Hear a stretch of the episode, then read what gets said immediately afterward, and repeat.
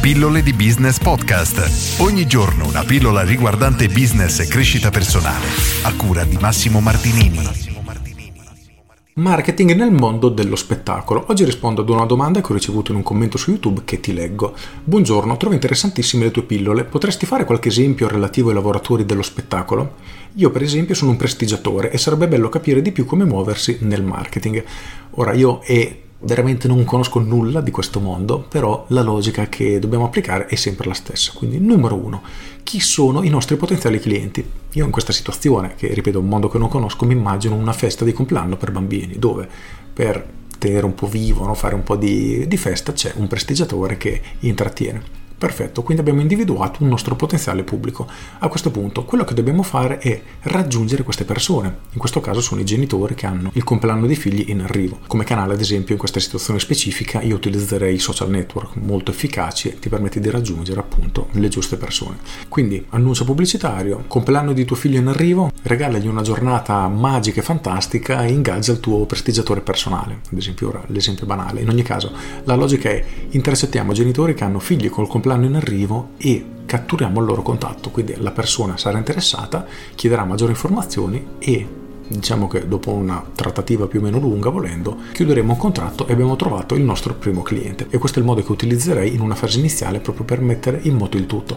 Anche perché in questo ambiente tendenzialmente funziona tantissimo il passaparola quindi la mamma di un altro bambino vede un prestigiatore molto bravo capace di intrattenere i bambini o magari gli adulti dipende un attimo da quello che fa e chiederà alla mamma del bambino festeggiato il contatto per ingaggiarlo a sua volta quindi questo poi porta a una crescita esponenziale in base al numero di compleanni che andiamo a fare maggiore il numero di compleanni, maggiori saranno i contatti che riceveremo. Al contrario, invece, se siamo degli artisti che si promuovono in piazza, questo è molto molto più difficile perché tu dovresti intercettare persone che passeggiano e farle venire lì. E dal mio punto di vista è difficilissimo, dovresti lavorare sul tuo personal brand, trasformarti da artista di strada a un qualcosa di più, magari un artista sul web, per poi portare la gente a vederti perché già ti conoscono per un lavoro molto molto più impegnativo e richiede tempo, richiede un investimento, non è assolutamente infattibile, però è una cosa molto più impegnativa rispetto che a trovare il singolo cliente per iniziare ad avviare un business. In quell'altro caso si tratta di creare il proprio personal brand, il proprio personaggio pubblico e andare a lavorare su quello, un business completamente diverso. Per cui ricapitolando, restando nell'esempio che immagino sia quello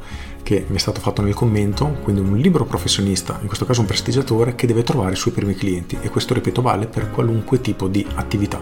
Quindi se sei un libero professionista, punto numero uno, identifica chi è il tuo cliente e una volta che l'hai capito, punto numero due, fagli sapere che esisti e dagli la possibilità di contattarti per risolvergli un determinato problema. Fine, non devi fare altro e questa semplice azione è più che sufficiente per iniziare a mettere in moto il tutto e trovare i primi clienti. Con questo è tutto, io sono Massimo Martinini e ci sentiamo domani. Ciao!